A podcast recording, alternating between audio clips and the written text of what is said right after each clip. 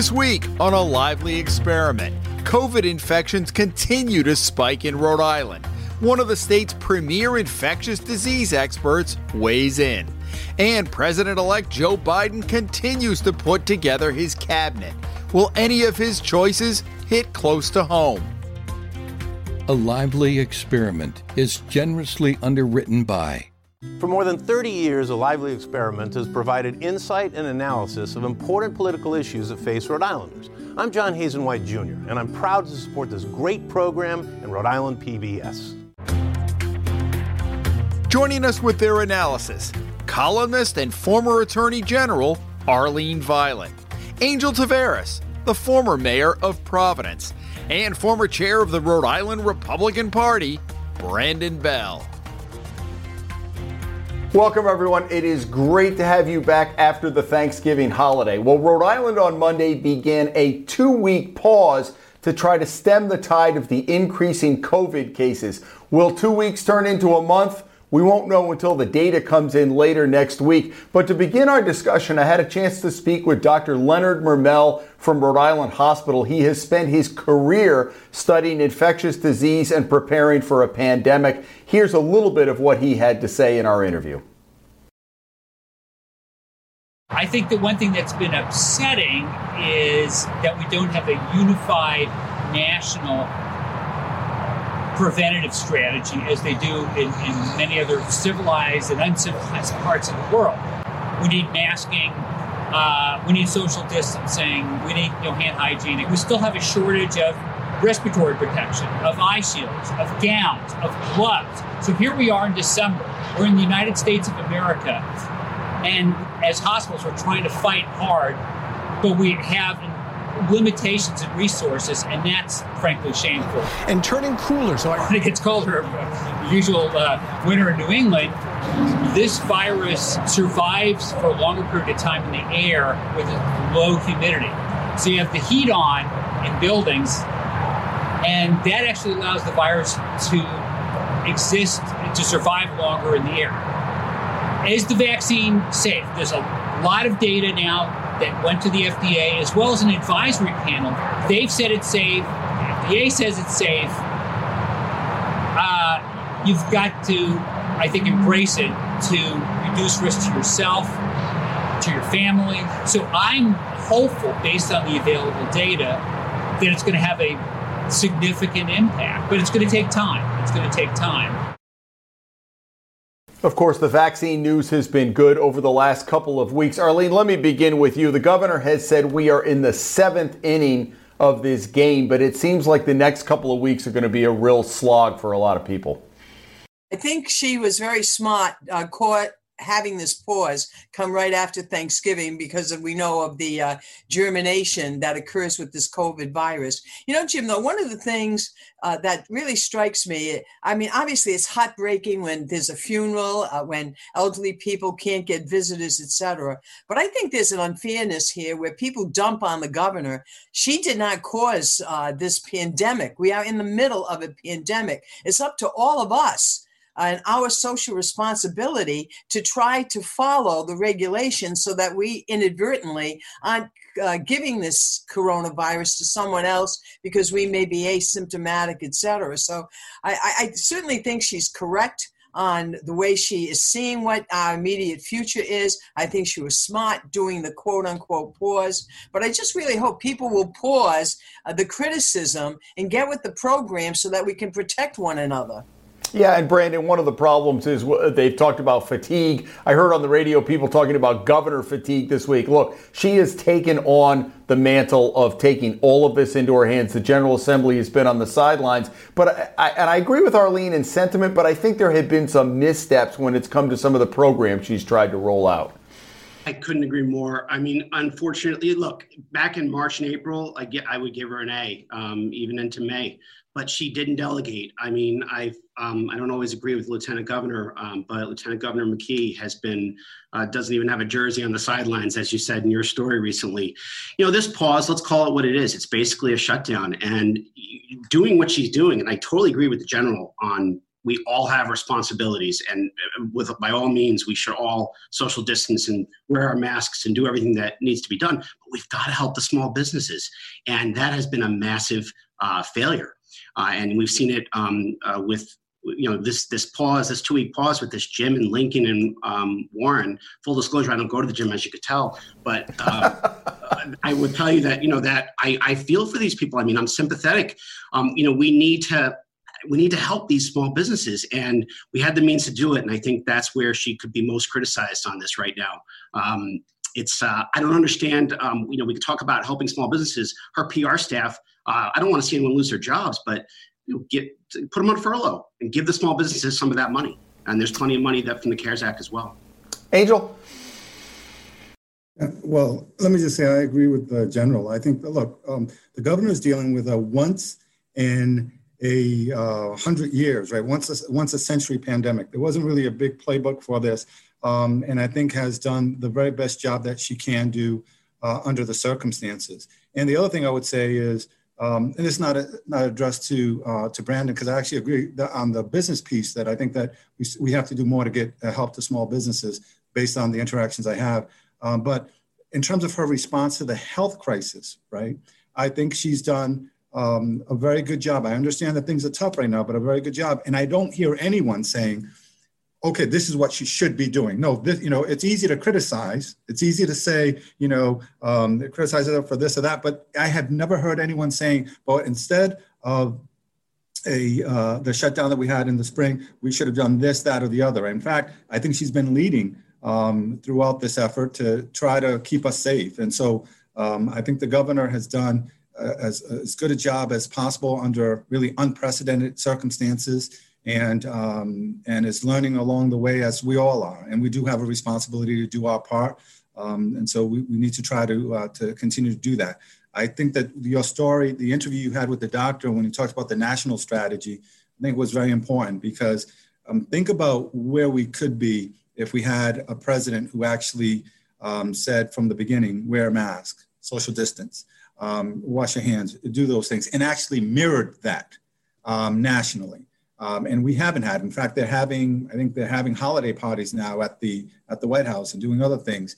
Um, so I think that this effort nationally has really hurt all the states across the country. Two points. Two points. You know, one, of course, even the scientists have revised what they had to say. Now, of course, the quarantine is seven days. So anybody who's conscientiously following the science would have reiterated exactly what they used to say, which is 14 days, etc. She's not a scientist herself. And I want to go back to the business issue, okay? I mean, clearly she stumbled when it became the issue of tying profit uh, with how much money people were going to get under this new program.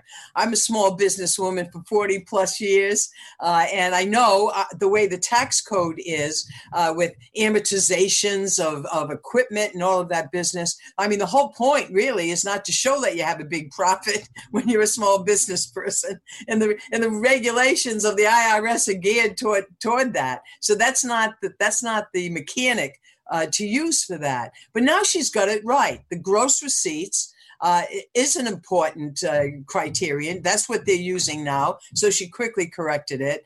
And she's focusing on September 2020. What were your revenues then? That also is an important metric because you had to be around in 2020. There's no point in giving money regrettable as it is to businesses that are already gone out of business and they're just going to pocket the money and not do anything with it. So she's requiring that you're in business in 2020. Back then, if you were a restaurant, you had 66 and two thirds. You're not going to get uh, uh, that taken away from you, even though you're down now to one third. So I think she's finally got it right. But give her a chance to make mistakes, but she recouped quickly. Uh, 10 months of mistakes, though. There's been quite a few. Well, as you know, the science keeps changing, and she cannot control my behavior. Brandon, nobody can control your behavior. Angel's a different story. He's an angel, but but again, it goes back to our responsibilities. What are we doing for our brothers and sisters in the society that we're not harming those businesses. It's our behavior that causes these pauses. I would just say with the small, with respect to the small business, and and again, um, what the mayor said, you know, with regard to what was said at the beginning, there's been a lot of changes. You know, Dr. Fauci himself didn't talk about masks at the beginning. Um, so to the extent that um, people have personal responsibility. Absolutely, no question. You'll, you won't get any disagreement from me with regard to all this money that was being held. Um, and I understand she's making some corrections now, but it's too late for so many of our small businesses, which is, which runs our economy here in Rhode Island. And I think at the end of the day, you know, don't let perfect be the enemy of good, uh, as Voltaire said. Uh, you know, it's it's it, let's make it good anyway. It doesn't have to be perfect, but get some money out the door to these small businesses. Well, she's done hundreds of millions of dollars out the door. remember now, well, here comes the virus. Apparently, in Rhode Island, after a survey, we don't have the necessary refrigeration for that. No, and, th- and that refrigeration uh, costs uh, tens of millions of dollars for so the vaccine. All the money go out the door when you ne- you need now to invest uh, in a structure uh, uh, of refrigeration so that we can actually now give out the viruses. So the vaccine, you mean? I it's prudent to wait. Right. You mean the vaccine, uh, the Arlene? Vaccine, yes. Yeah. Angel, go ahead. Yeah, and I was just going to add a couple things. I mean, I, let me just say that at the beginning of this, when this all started, um, I used to watch two things on TV. I would watch the governor's press conference, and I would watch Governor Cuomo in New York. Um, I actually stopped watching the president. Um, you know, I also would watch anything that Do- Dr. Fauci was on. I mean, I, you know, that, that where he was actually speaking, and um, and I would just say, uh, my friend Brandon talked about uh, Fauci and the and the um, and the mask, and certainly he's partly correct there. Um, but early on, the big concern was that uh, we needed to get masks to our healthcare providers and make sure that uh, there wasn't a run on on masks. Um, and that was a very big, big issue. I think it's uh, the N95, which I had never heard of before, but I now know a little bit more about. So um, I think that, that people are, are learning. And in terms of the business, I have no doubt um, that that will be accelerated. Um, this has moved quickly. Um, and as I said, it's unprecedented. And so um, I think that we're doing the very best we can. And I applaud the governor for her efforts. I know it's not easy and it has to weigh on her heavily um, because I know what it was like being mayor, and I never had to deal with something like this. Uh, we had so many people uh, being ill, so many people passing away.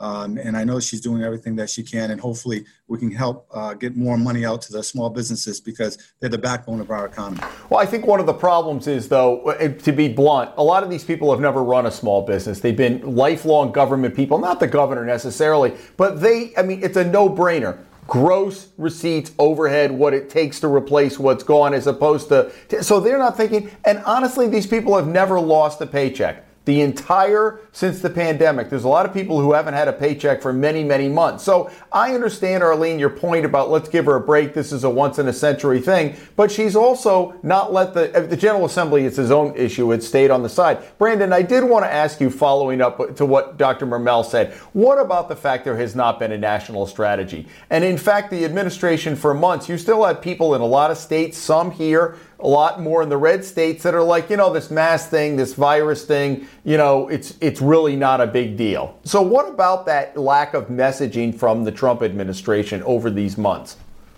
Well, I mean, listen, you know, at the beginning, um, I, frankly, I turned it off too. Um, I wasn't watching. Um, I thought Governor Cuomo was quite entertaining, uh, but he he made some massive screw ups along the way as well.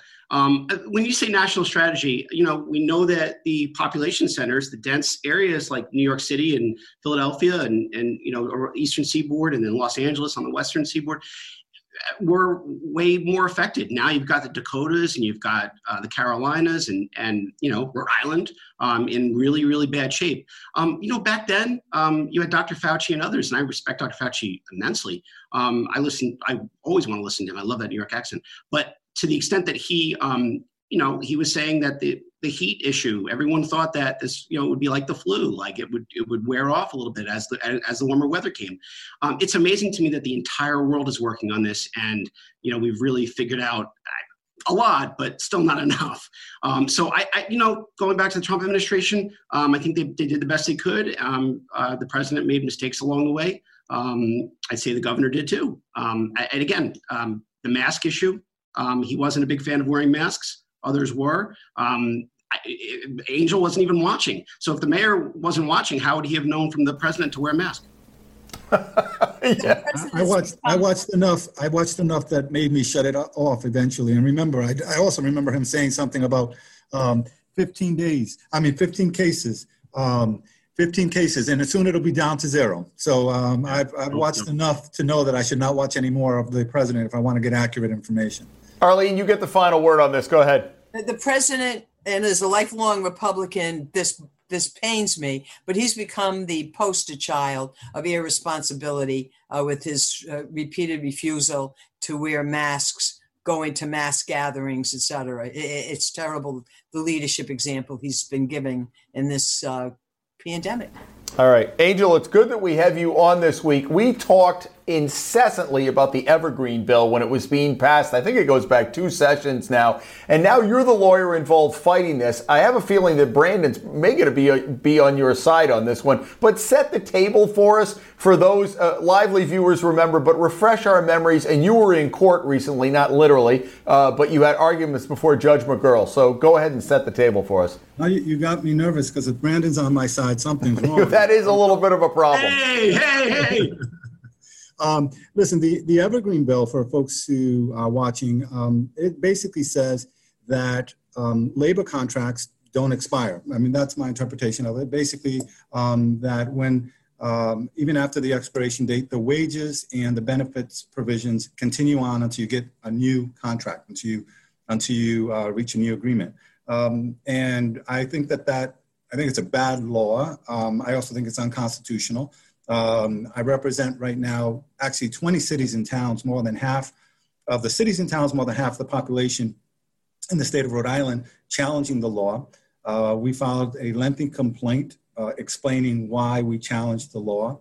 Um, and the Attorney General filed a motion to dismiss, and that was heard um, by Judge McGuirl um, about a week, week and a half ago.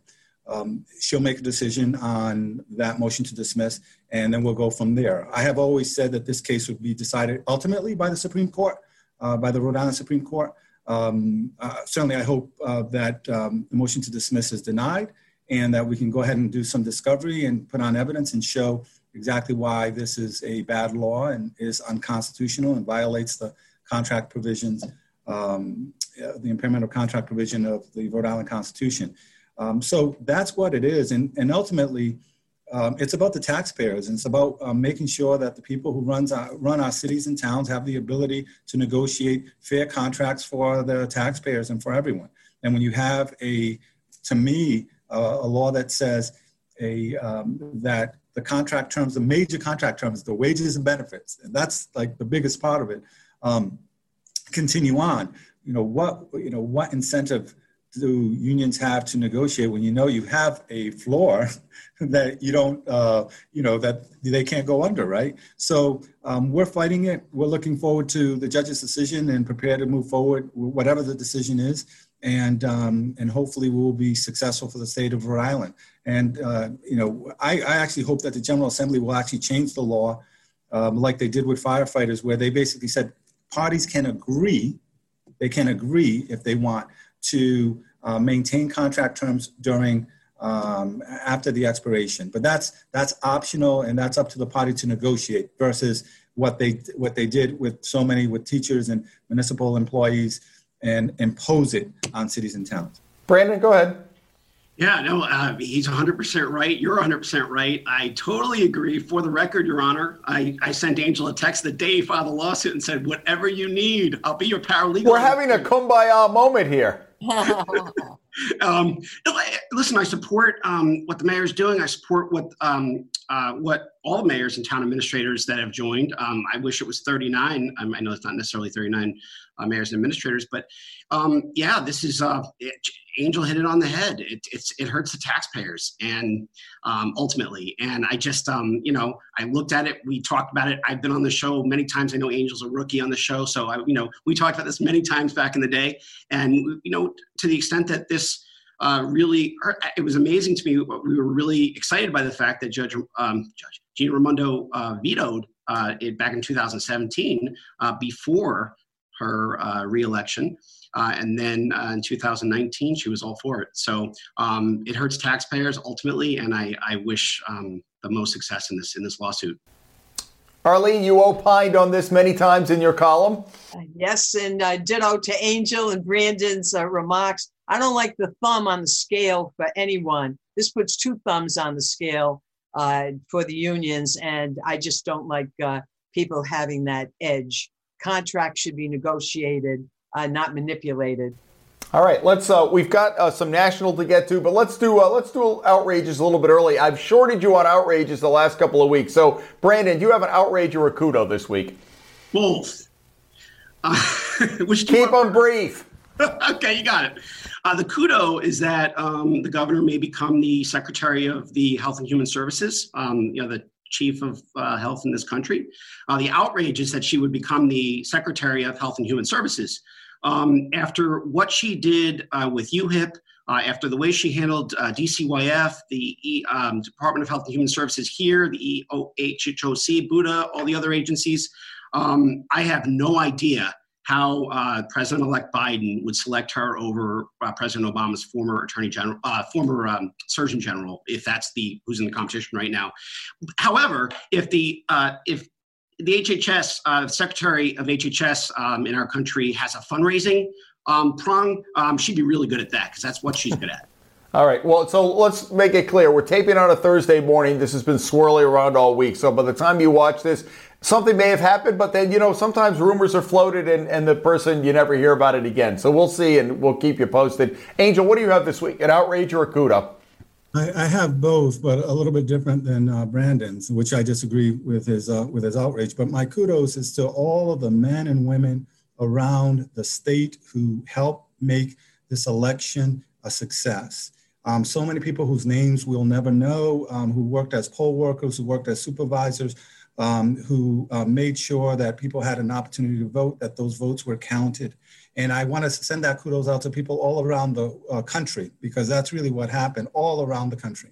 And my outrage is the fact that uh, we have a president who can't accept losing, um, losing by a lot, by the way, and um, has really questioned um, this outcome without evidence. Because I know the people on this panel, um, uh, both of whom are, are lawyer with the general and, and, and Brandon, um, you know, if there's evidence, uh, we would all want to see it. Um, and to do that um, has just been an outrage. And he's gone, you know, he's been an equal opportunity uh, a person in this sense because he's gone after Republicans and Democrats on this um, in terms of the in terms of the uh, lack of evidence, in terms of the outrage, uh, his outrage with the vote.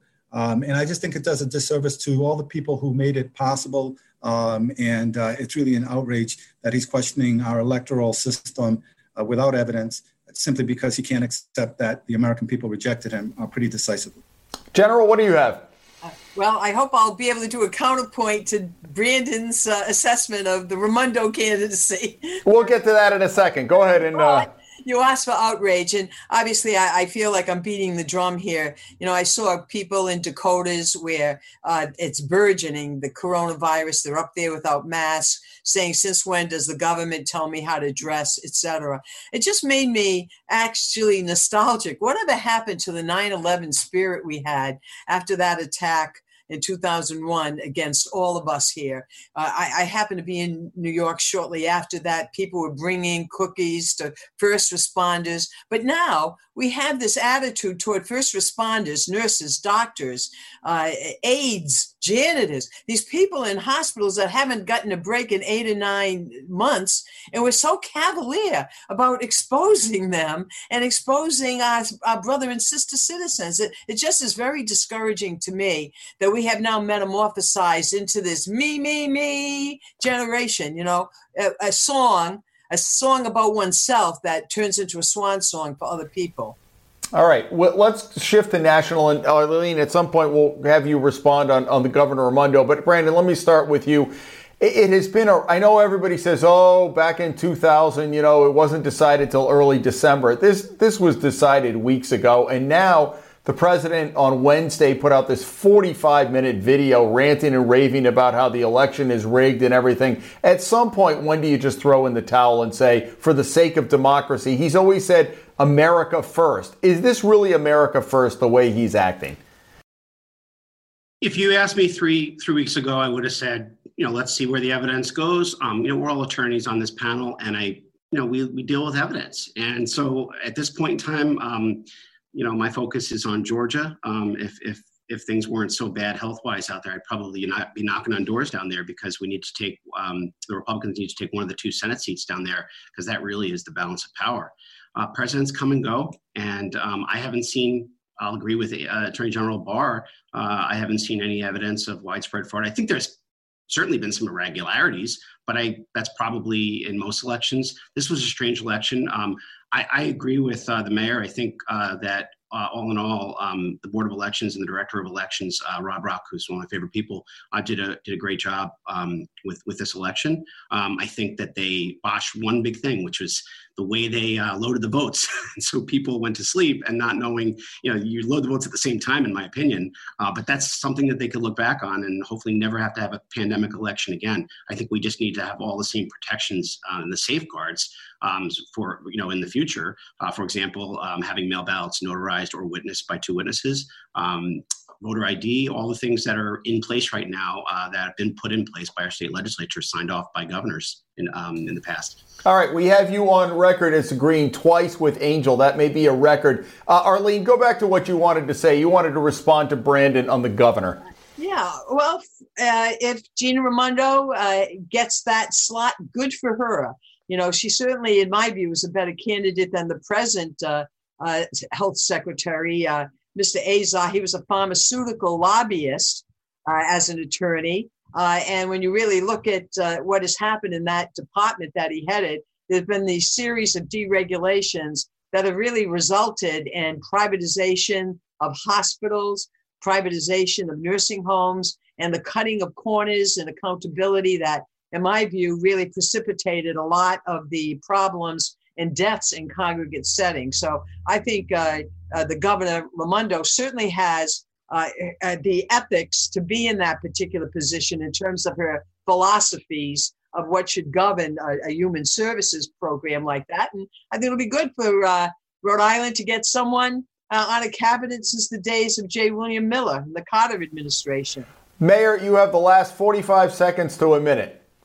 Uh, well, I just want to uh, emphasize what the general said. I mean, I think, look, um, the governor, um, the way I look at it, has uh, faced an unprecedented situation, got testing ramped up extremely quickly, uh, kept Rhode Islanders um, as safe as we could for a long time. Right now, we're going through a, a second wave. Everyone is, the country is. I mean, um, and so I see that as well. Um, but she's run a state.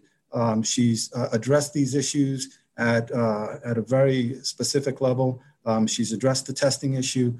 Um, so I think she's very well pre- uh, prepared to be the Secretary of Health and Human Services. And I think that if she's um, fortunate enough to be nominated and confirmed, um, I think she'll do an outstanding job as the, uh, as the Secretary. So I wish her well in whatever she decides to do.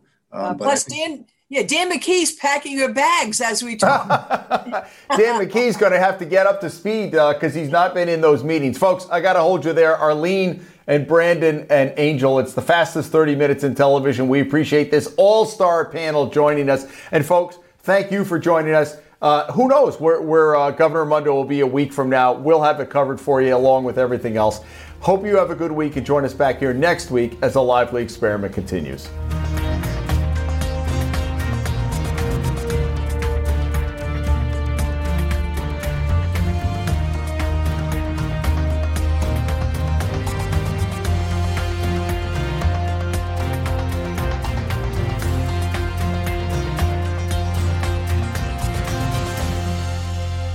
Lively Experiment is generously underwritten by. For more than 30 years, A Lively Experiment has provided insight and analysis of important political issues that face Rhode Islanders. I'm John Hazen White Jr., and I'm proud to support this great program in Rhode Island PBS.